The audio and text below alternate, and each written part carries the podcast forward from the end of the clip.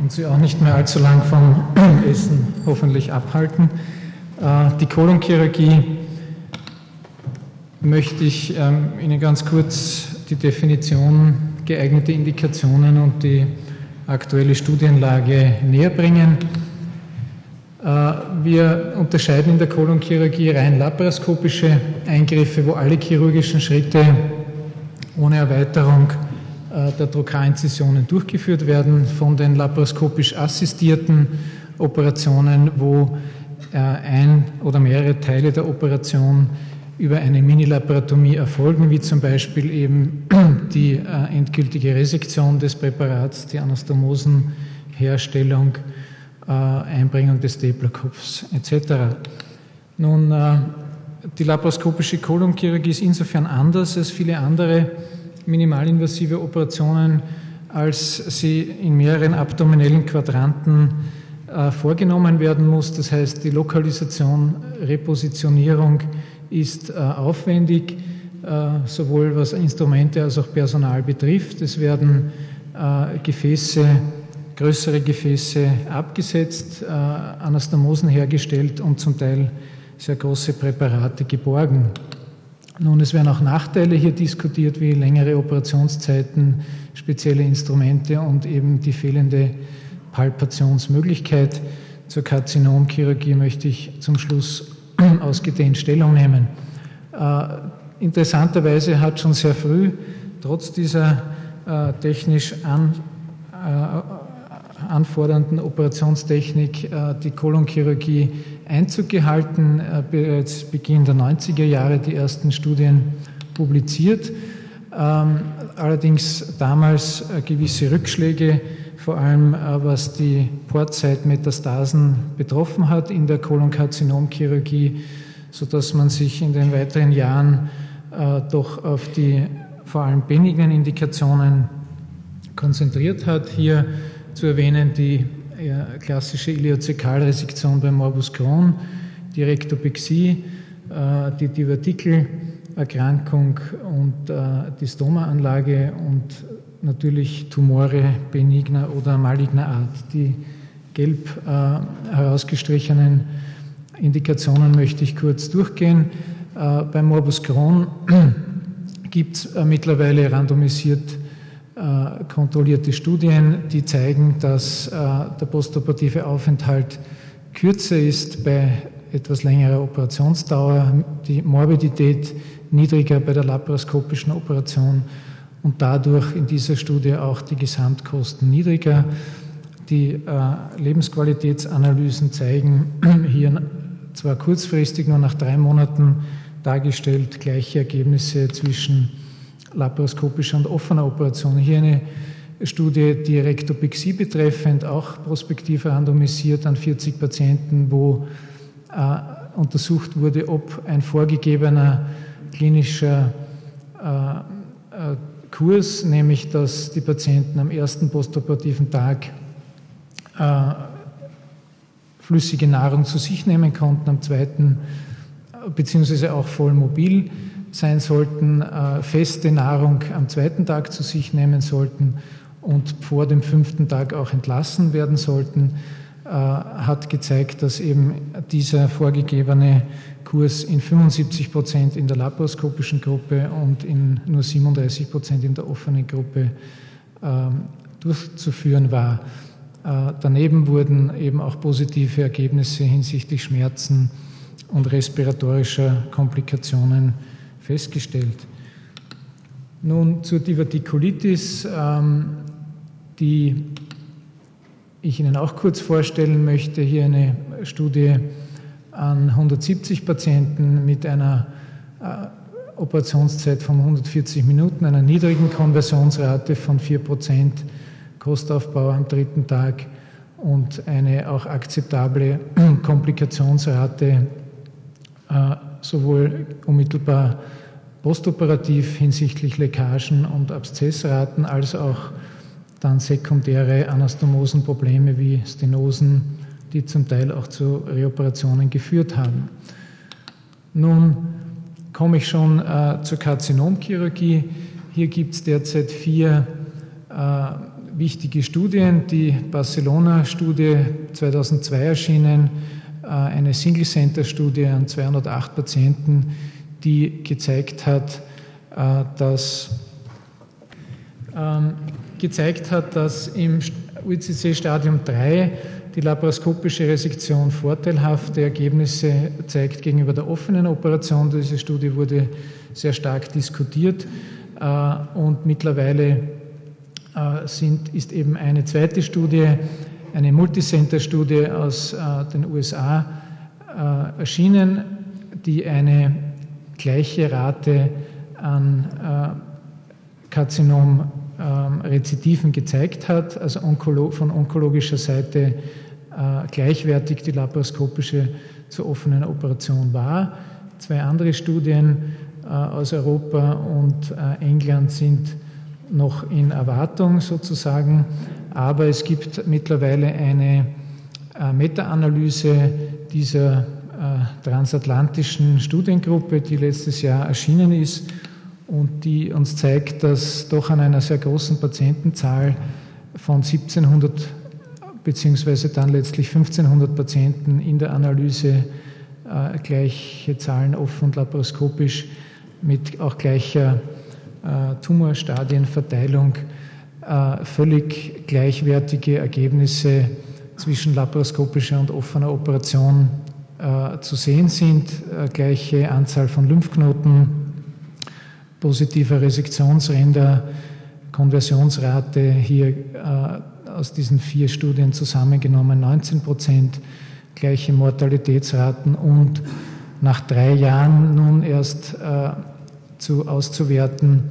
Gesamtüberleben auch völlig gleichwertig der laparoskopischen zur offenen Operation, sodass die Autoren schließen, dass trotzdem das Follow-up äh, bisher nur bei drei Jahren liegt, aber man doch annehmen kann, dass in 80 Prozent äh, gleiche Ergebnisse dann nach fünf Jahren äh, zu erwarten sind äh, vor allem was das Disease-Free Survival nach drei Jahren betrifft. Äh, es sind also sehr große Populationen von mehreren Zentren äh, hier eingeschlossen, bei auch kleinen Konfidenzintervallen daher eine valide Aussage möglich, sodass man sagen kann, dass die laparoskopische Kolektomie eine sichere Methode ist. Äh, allerdings ein strukturiertes Training sollte Voraussetzung sein, diese Operation durchzuführen kurz noch äh, zu einem evidenzbasierten Review äh, von der Tanja Young-Fedok. Äh, Diagnostik von Kolonkarzinomen ist natürlich absolute Voraussetzung vor einer laparoskopischen Operation. Die Koloskopie dabei äh, wird hier ausgeführt, ist nur 100% sicher, was Tumore im Rektum und Zökum anlangt, sodass man auf andere Methoden zurückgreifen kann, wie eben die koloskopische Markierung der Läsion, eine Irigoskopie durchzuführen, die CT-Kolographie natürlich noch nicht flächendeckend ähm, vorhanden. Äh, konventionelle CT nur bei größeren Läsionen äh, aussagekräftig und die interoperative Koloskopie kann natürlich Probleme durch die Darmdistension machen. Vor einer laparoskopischen Kolonresektion sollte unbedingt eine Evaluation der Leber mittels Ultraschall oder CT stattfinden äh, oder mittels interoperativem Ultraschall. Hier gibt es eine Level 2 eben ähm, Datenlage, vor allem deswegen, weil äh, laparoskopisch ja keine bimanuelle Palpation der Leber möglich ist. Beim Rektumkarzinom der endorektale Ultraschall, MR, CT, äh, als diagnostische Maßnahmen. Kurz zur Operationstechnik beim Kolonkarzinom. Hier ist natürlich die standardisierte onkologische Resektion zu fordern. Level 1 basiert mit hoher Gefäßligatur, adäquaten Resektionsrändern und eben der schon genannten Lymphadenektomie. Wenn das nicht zu erreichen ist, laparoskopisch ist unbedingt die Konversion zu fordern. Beim Rektum ist die Datenlage noch nicht so ausreichend wie beim Kolonkarzinom. Hier natürlich aber auch äh, mit Level 2 angegeben die standardisierte onkologische Resektion die neben der Gefäßligatur äh, und dem distalen Resektionsrand auch eben den radiären Resektionsrand im Mesorektum mit der totalen mesorektalen Exzision fordert. Es gibt bisher keine randomisierten Studien äh, und aus der einen Studie Color, wo auch Rektumkarzinome eingeschlossen sind, äh, kann man in einer Zwischenauswertung erkennen, dass doch eine höhere Konversionsrate bei dem Rektumkarzinom laparoskopisch zu sehen ist, sodass die Autoren schließen, dass natürlich beim Rektumkarzinom gewisse Faktoren eine Rolle spielen äh, bei der Entscheidung zur laparoskopischen Operation wie die Tumorgröße und Lokalisation, äh, Patientenanatomie, Body Mass Index, äh, großer Uterus und äh, natürlich äh, wie immer der Chirurg mit seiner Erfahrung und technischen Ausrüstung. Ähm, zu vermeiden ist auf jeden Fall die Tumorperforation durch möglicherweise inadäquate laparoskopische Instrumente, hier eben Level 3 Evidenz, äh, dass äh, eine äh, Tumorperforation eine erhöhte Rate an Lokalrezidiven und auch eine signifikante Reduktion des Fünfjahresüberlebens hervorruft. Die No-Touch-Technik wird von Autoren natürlich empfohlen. Manche empfehlen die mediale zu laterale äh, Präparationstechnik mit früher Gefäßligatur, wobei es hier noch keinen eindeutigen onkologischen Benefit gibt. Zur Frage der Implantationsmetastasen ist zu sagen, dass äh, die mechanische Wundprotektion mit entsprechenden Folien äh, evidenzbasiert zu empfehlen ist. Äh, bei den verschiedenen Gasanwendungen wie Helium oder gasloser Laparoskopie gibt es noch keine eindeutigen Ergebnisse. Empfohlen wird die Wunddesinfektion nach Präparatbergung und die Fixierung der Ports bei, bei äh, Karzinomoperationen. Nun, das adäquate Training und die Erfahrung äh, ist natürlich auch diskutiert in der Literatur, aber es gibt Hinweise, dass dadurch kürzere Operationszeiten und niedrigere äh, Konversionsraten und auch bessere Komplikationsraten zu erzielen sind. Nun, die Lernkurve bei Koloneingriffen wurde diskutiert. Sie bewegt sich so zwischen 20 und 40 Fällen. Meistens wird die Operationsdauer als Kriterium hier äh, hergenommen.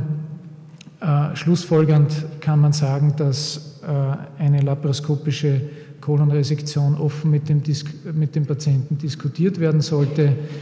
Äh, zu empfehlen für den Chirurgen ist eine Vorbereitung für die onkologische Resektion durch dokumentierte äh, benigne Resektionen, wie zum Beispiel bei der Divertikulitis, bei Adenomen und eben auch besonderer Wert zu legen auf äh, den Resektionsabstand und die ähm, vorgenommene Lymphadenektomie und geforderte Gefäßligatur.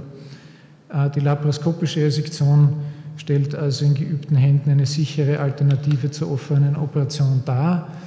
Und die Vorteile, die ich schon genannt habe, die in vielen Studien herausgekommen sind, äh, sollten eben äh, für den Patienten dann doch zutage treten. Die kritischen Punkte wie Onkologie, OP-Zeiten und Kosten kann man mittlerweile einklammern. Hier gibt es doch eine starke Angleichung, äh, wenn nicht totale Ebenbürtigkeit zur offenen Operation, sodass ich schließen möchte, die laparoskopische Resektion bei der benignen Indikation ist sicher etwas sehr Sinnvolles, bei der malignen Indikation ist sie machbar. Vielen Dank.